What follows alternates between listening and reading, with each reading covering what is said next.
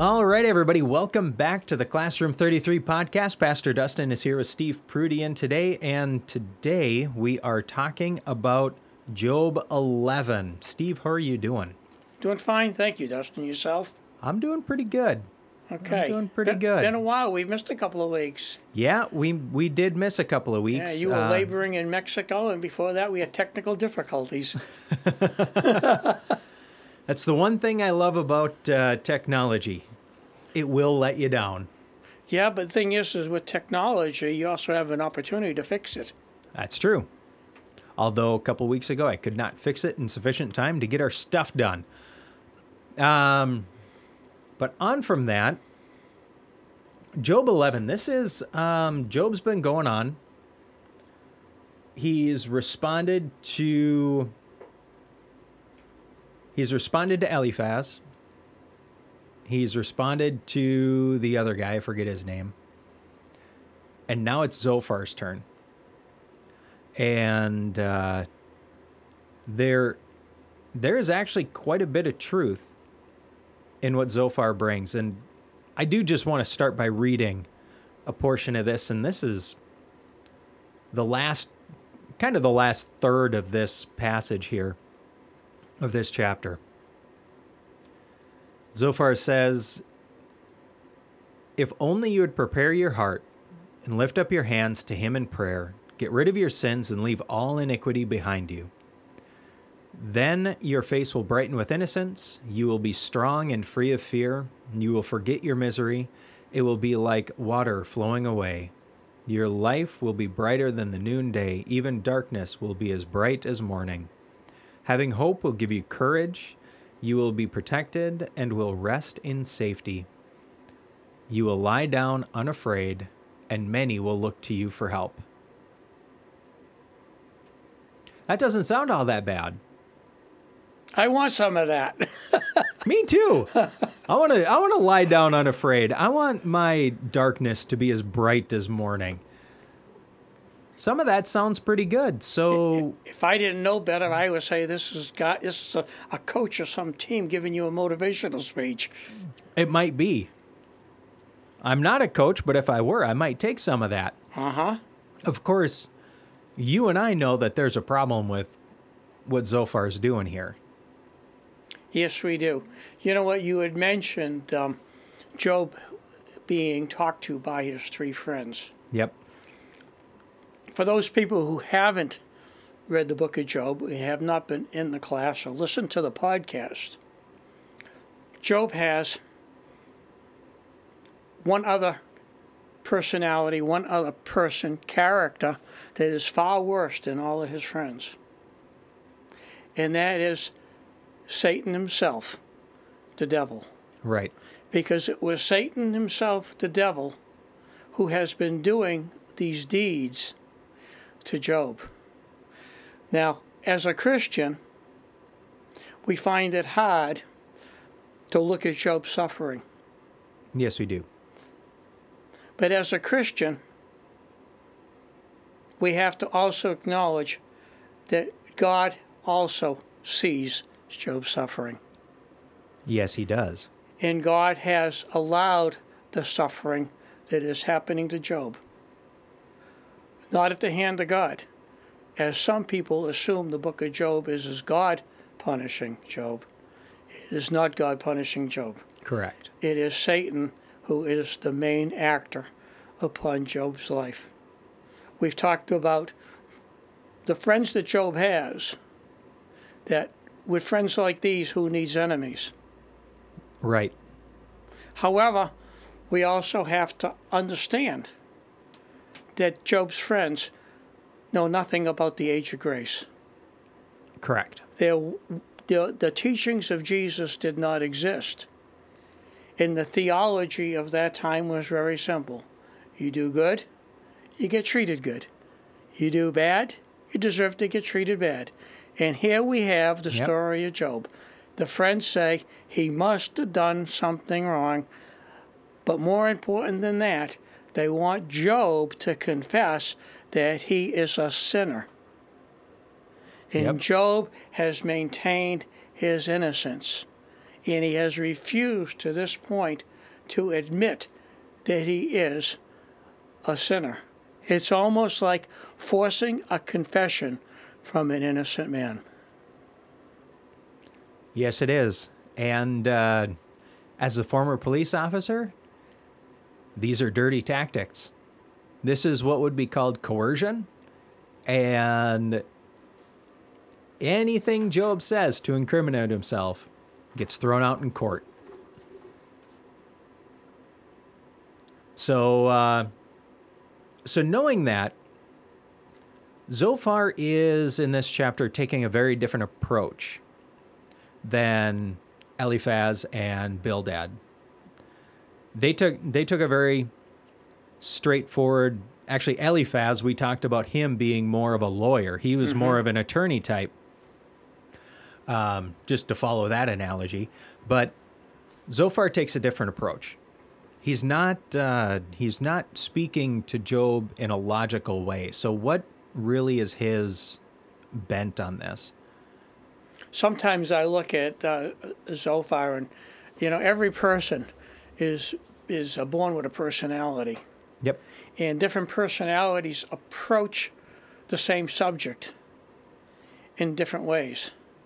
And Zophar, he's listened to the two educated, logical, reasonable friends, and Job cannot be moved.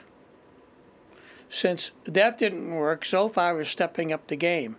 You could say that in this particular case, he's the cleanup hitter. Okay. They saved the worst to last. Okay. And Zophar is basically the brute who is going to come in and try to do a knockout punch on Job. But Zophar doesn't count on one thing. What's that? Job has not been moved to this point. No, he hasn't. And Zophar doesn't understand why Job will not be moved. So he decides to talk to Job in a not-so-friendly tone, actually in an angry tone. However, it's amazing that he's like an old jackass in the Bible. He doesn't know that in his anger, he's actually speaking the truth. And right. So there's a lot of truths with this particular jackass, okay. who is the cleanup hitter. And what's interesting is it's amazing how he begins to the last couple of verses that you read on how he ends. That's true. And I can admit I did not do his tone any justice at all when I was reading out of it. But to go back into it, verses 2 and 3, okay? And he says, "Shouldn't someone answer this torrent of words? Is a person proved innocent just by a lot of talking? Should I remain silent while you babble on when you mock God? Shouldn't someone make you ashamed?" And so that really, like I said, I did not do that last third any justice whatsoever. But reading that just now, I mean, it really sets the tone for what he has to say. His intent is to shame and ridicule Job. And this is something I've seen. I've seen it happen in church situations. Honestly, not in this church. I haven't seen it. And if it's happened, I've not been aware of it in the last 2 years that I've been here. But I have seen it happen in previous churches, and I have even more than that. I've talked to a lot of people who grew up in a church and were hurt by a church because the church did what Zophar did, or somebody in the church did. They weaponized Scripture. They took the truth and they used it in an... How do I want to say this? They used it in, I'll just say, a wrong way. perhaps even with the best of intentions. But they used it the wrong way, and it ended up hurting the person instead of helping them. I've heard of people being whipped by the scripture. Ooh, that's a appropriate visual. I think that even Jesus himself by the Pharisees was whipped by the scripture. It's interesting how words in the wrong mouth can inflict harm. Yes, they can. They were never, ever meant for the intent that they were being used for. This is a case where this crusader, Zophar, feels that it is his ultimate responsibility to extract a confession from an innocent man. Yes, he does. Yes, he does.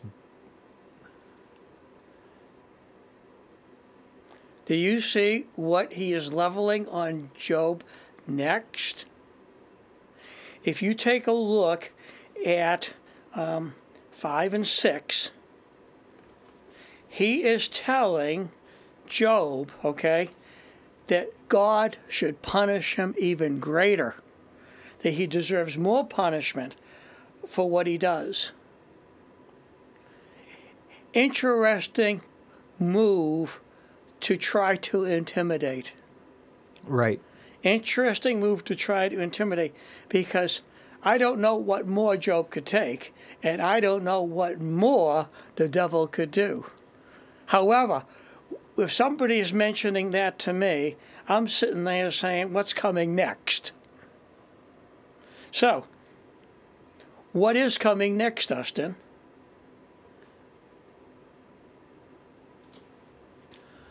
What is coming next? Yeah, what is the greatest sin that Zophar calls Job out for?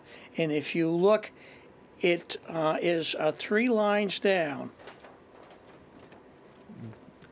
3 lines down. 3 lines down. Uh-oh. It's the command. It is the exhortation of Zophar. And what does he say? He says, stop judging God. Is that what you're looking at? Yep. Yep. Stop judging God. Who do you think you are? Does it get any worse than that? No, not really. Okay. What does Satan do with God? He judges him. He judges God. That's how this whole thing started. That's right. It's exactly how the whole thing started, because Satan goes, he's not really righteous. You're just giving him all sorts of good things. Of course he's going to love you. And what does Satan tell people today about God? The same exact thing. Say, his lies and his tricks really don't change, do they? That's his apparatus. It's his personality. It's his MO. Okay? Yep. You can tell who did the crime by looking at the evidence. And this guy, he's got multiple tricks, but, I mean, he's got 5 or 6 good ones, and he repeats them over and over. That's why it's so important to know this book. It is so important to know this book. Do you see the next line that Zophar uses? He is acting like he's defending God. But what is he really saying? Go ahead and read that. Which verse? 9 through 12. 9 through 12, okay. Nine. Well, no, I'm gonna back up. Otherwise, we're starting in the middle of a thought here. All right, so 7. Can you solve the mysteries of God? Can you discover everything about the Almighty? Such knowledge is higher than the heavens, and who are you? It is deeper than the underworld. What do you know? It's broader than the earth. It's wider than the sea. If God comes and puts a person in prison or calls court to order, who can stop him? For he knows those who are false, and he takes notes of all their sins. An empty-headed person won't become wise any more than a wild donkey can bear a human child. He just called Job a stupid jackass. Yes, he did. That's what he just did. Because he called him that because he was shaming Job because he knew that Job could not answer these very things that Zophar brought up. But the question is, who can? No one can. Not even Satan. Satan can't answer these questions. No, he can't. And there is some irony in what Zophar is saying, because he's saying, can you solve the mysteries of God? Can you discover everything? Such knowledge is higher than the heavens. Almost like he knows. He's saying, I know this. You can't know this. I know that it's higher than the heavens. What's higher than the heavens? Nothing. I mean, God's God, and he lives in heaven, so... You have to think about what their concept of heaven was. Okay, that's fair. That's fair. But it does seem like this is coming from a very arrogant, very condescending... How about angry? Yeah. Oh, there's definitely some anger in here. And angry people basically say things... out of their emotions. Right. And the emotions are speaking. Mm-hmm. Now, here's a question for you. Can the same person who is making the accusations speak truth at the same time that he's speaking lies? Well, it's an intermingling. He's got truths and he's got lies in here. And it's just mind-boggling. But isn't that what a lot of Christians do today? It is, yeah. They mix truth with half-truth, with non-truth, mm-hmm. and then they get totally confused. Yes, that was the point I was driving at. It's mind-boggling how we haven't grown past Zophar. In, let's just say 5,000 years or so. You know, from the period of the patriarchs, right? He's a contemporary of Abraham. So through the Exodus, through the wilderness, through the conquering, through the cycle of apostasy, through the Babylonian exile, through the silent period, through the life of Jesus, his sacrifice, his crucifixion, his resurrection, and now in the age of the church, we still have not grown past mixing... Job's friends. Job's friends. We're still Job's friends. We still mix the truth with the lies. We still whip people with Scripture. How have we not learned from this? Either we deny it, or we accept the truth as the truth from the Word of God. But all too often, modern Christianity mixes the truth of the Word of God with what's popular for what people want to hear in our society to give it credibility. Right. So, by doing that, is it still the unadulterated, pure truth of the Word of God? No, it's not. No, it is not. But a lot of people don't know that. And the reason they don't know that is because most people do not study the true Word of God. Right. Yep, and we've talked about it before. The only way to know what's true is to study what is true. There's too many counterfeits out there to know what they all look like. But if you know what the real one looks like, if you know what the Holy Spirit sounds like, if you know what it says in the Bible, you know when you hear something that says something different. If we look at the conditions to get right with God. Okay. And this is coming, from Zophar. Yep. Now, remember what I just said, that sometimes if a person gets emotional enough or gets angry enough, what they intend to say isn't really what is actually being led to believe. Right. Okay? The hearer hears something differently. This is what he is saying, whether he knows it or not. And let me read this to you. This is kind of a, an excerpt from the passage. His number one thing is he's saying to Job, stop sinning, turn back to God, or you will die. Is that a true statement? That is a true statement. That is a true statement, okay? The second thing he says is this. You cannot walk with God with a life full of sin. Is that a true statement or not? That is a true statement. That is a true statement, okay? He says this. He says, when you are not afraid of God, you can walk with him and have a good life. Your hope will return. Is that a true statement or not? Yes. How do you define the word afraid?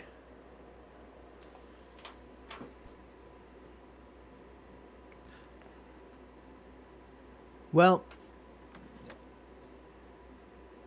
afraid. This is the period of time that Zophar is in. This is the theology of the day. Right. Okay? And Zophar is using the word afraid. Okay? Why would Job want to be afraid of God? He shouldn't be afraid of God in the way that Zophar is saying. Mm-hmm. Right, because we've talked about that reverent fear. And we talked about fearing. Yep. That awe and wonder and, God, you are so great, and it's almost terrifying how powerful and just we should be awestruck by that. But we should not be afraid of him the way a whipped dog is afraid of its master, where it cowers. And if it screws up, it's going to get beaten. That's a very different kind of fear. A dog that has been properly trained works for his master and works for that reward and that love and comes to him boldly. And the whipped dog doesn't. The whipped dog comes afraid. The difference is the dog that has been properly trained knows the love of his master, and a dog that's only been whipped does not. Knows the punishment of the master. Knows the wrath of the master. I'm going to say wrath because even the well-trained dog has been disciplined. Mm-hmm.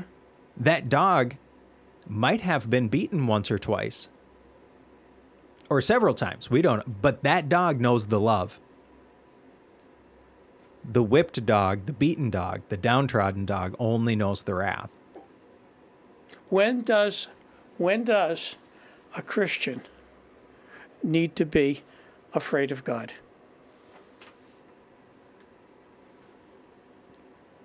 In that context, I don't think we need to be afraid of God at all. We should have that reverent fear. We should have that awe. We should have that respect. But we also know God's love. And we know that we're not the subject of his wrath. I have a feeling you might disagree with me.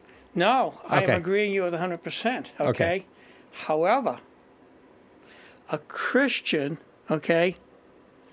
is only afraid of God when that Christian is violating God's law. A Christian is only afraid of God, when he knows that he's willingly stepped out of the will of God.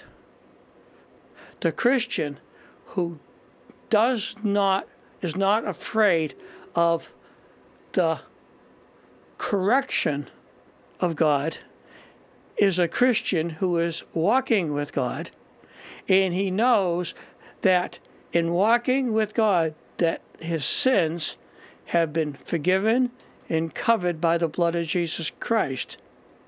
And that particular person, that particular Christian, is daily trying to walk with Jesus Christ and not try to buck the will of his father, the law, or the church.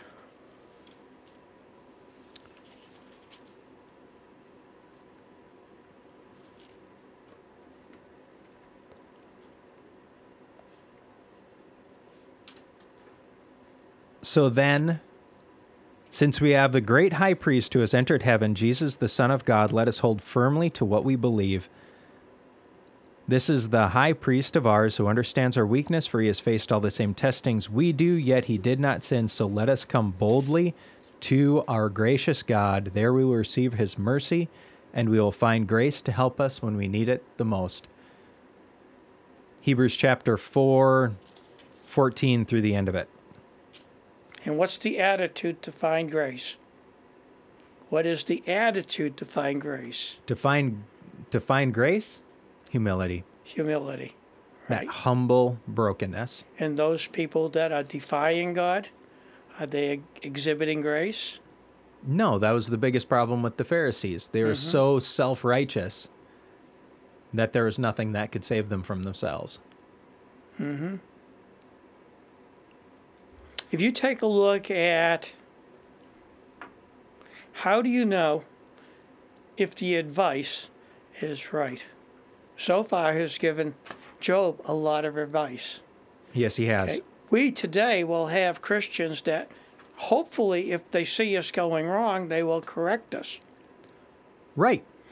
And they should. They're supposed to. And the fact is that some of us, not easy, some of us, who aren't sure of the way that we're going is the right way, will seek other people out that can help clarify that path. But the question is how do you know the advice is right? How do you know the advice is right that people are giving you? It passes the test. And what's that test? The first part of the test, I would say it's a two-part test. Okay. First of all, does it match Scripture? Mm-hmm. Is the advice that you're getting, is it matching what the Word of God says? That's test number one. Mm-hmm. Test number two, is it being given in a spirit of love in order for you to grow? Mm-hmm. Because Zophar's words are right, but what he is saying is still wrong, because when you take his aggression into account, his purpose for saying what he's saying is to get Job to feel guilt. He's trying to get Job to feel shame and even to make himself feel and look superior to this supposed great man. That makes it wrong. If his purpose is to humble himself, to serve Job, to give Job a step stool in order to get up. You know, in Psalm 40, you lifted me out of the muck and the mire, right? So is Zophar climbing halfway into the swamp to help Job get out? No, he's not. He's putting the lid on it. He's throwing bricks at him. Here, catch this. But his purpose is to make Job smaller and make himself bigger. But when the purpose is to make yourself smaller and to lift up the other person, and it matches with Scripture, it's good advice. If you're going to a person for counseling, what do you have to know about that counselor? Their credentials. And what does that mean? That means that they understand, they're going to be able to process what you're saying in a way that is helpful and return to you with advice that is good. And where's this advice going to come from? Well, that depends on the counselor. Mm-hmm. But where should a Christian be getting advice? Now, see, that's where I'm going to challenge the word counselor just just in the smallest of ways, mm-hmm. because when somebody comes to me for counseling, as a pastor and not a trained counselor, mm-hmm. I cannot, quote, counsel the person. I can offer spiritual direction. The advice comes from the Bible. It comes from the Word of God, from the Spirit that lives inside of me to use my voice to convey to the person what they need. And it's up to that person to allow their spirit to interpret it properly and understand it rightly. Actually, you're practicing the greatest of counsel, because you are practicing the true light, the truth of God. You're not trying to get a person to psychologically change. Right. You're not trying to get a person to physiologically change. Mm-hmm. You're not trying to justify or explain away the man's feelings or actions. Right. The fact is what you're trying to do is to show the man how to get back on the right path to eternal life. Yes. Yep. Other than that, you're totally illegal, because you're not trained in the arts and the practice of medicine, psychology, sociology, and any of the other disciplines that you would have to go get a degree for and get licensed. Right. So stay out of trouble. That's why I said I have to by law give the disclaimer. That's right. I am not a trained counselor, but what I can offer you is spiritual direction. Mm-hmm. And if you would like to pursue counseling, I can certainly recommend. So if a person, yep. let's say a Christian has a besetting sin today, okay? And let's say that person hides it well from most everybody that knows them, but it still is bothering them. Yep. What should that person do? Seek spiritual counsel. And spiritual counsel is going to say what? What is the remedy to a besetting sin? Step one is to confess. Okay, good. I'm glad you got to step one. Step two. Step two is to ask forgiveness. Okay. And then the work of not doing it again. That's called repentance. That's called repentance. That's doing a turnaround. Right. Okay. What do you replace it with? You have a void. What are you going to replace it with? You've got to replace it with God. You've got to replace it with God and what God tells you is the replacement that you need. Exactly. Unfortunately, a counselor cannot speak for God into a person's heart to tell that person what it is that they need in order to not fall back under that temptation into that sin. It takes work. Yes, it does. It has to become a discipline mm-hmm. in their life. And one of the things we should never forget, you or I, is that what we are is what we were. And what we were is where we were a sinner. Yep. But what we are today is we're saved by grace. Correct. So we need to stay in grace. Not that grace is taken away from us or grace goes away. But oftentimes, those of us who do not value the grace of God and the price that was paid will fall back into their old ways. And mm-hmm. that is equivalent to the word of God of a dog going back to the vomit. Yes, it is. So in order to not go back to the vomit, you need to find what discipline God wants for you to keep you away from that, but to be reminded that that was bad. Mm-hmm. And if you go back, it'll be worse. Right. Because the food that the dog ate when he ate it was better than the vomit he went back to. Without a doubt. Without a doubt. All right, Steve, I think I think that's probably our stopping point for this week. Do we want to throw a preview out there for next week? Now, I don't have a preview because we're not going to be done with Job chapter 11. Well, we might finish it this week, but we'll get into Job chapter 12. Now, Job chapter 12 is interesting. Okay. Because in this dialogue that Job is going to have with none other than his worst accuser, Zophar, mm-hmm. is Job starts throwing questions to Zophar that Zophar does not have the answer to. Oh, my. Okay? So, the role changes. We're fighting fire with fire. The role changes. And, in fact, when you hear Job speak, Job still does not confess his sin, but he gives a defense of who God is to him. Okay. That Zophar doesn't realize who God is to Zophar. And so Job, interestingly, if you read 12 and you read it in the right attitude, in the right tone, Job becomes an evangelist.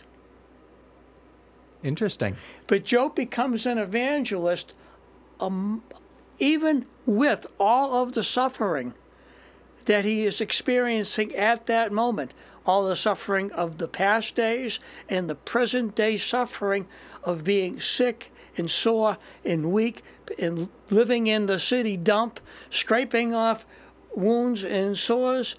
But there's one thing he has not lost, is he has not lost his faith in God and his ability to defend who God is and why he believes it. And you know what? That's an example to us. We're going to have bad days. Yep. But the thing is that we still have the same God who loves us, and that same God is true, and he's fruitful, and he still blesses us, and he still wants to bless us. But even in spite of what we're going through, he is the God who is still there. Amen. All right, Steve, thank you very much for coming in. Great conversation. Thank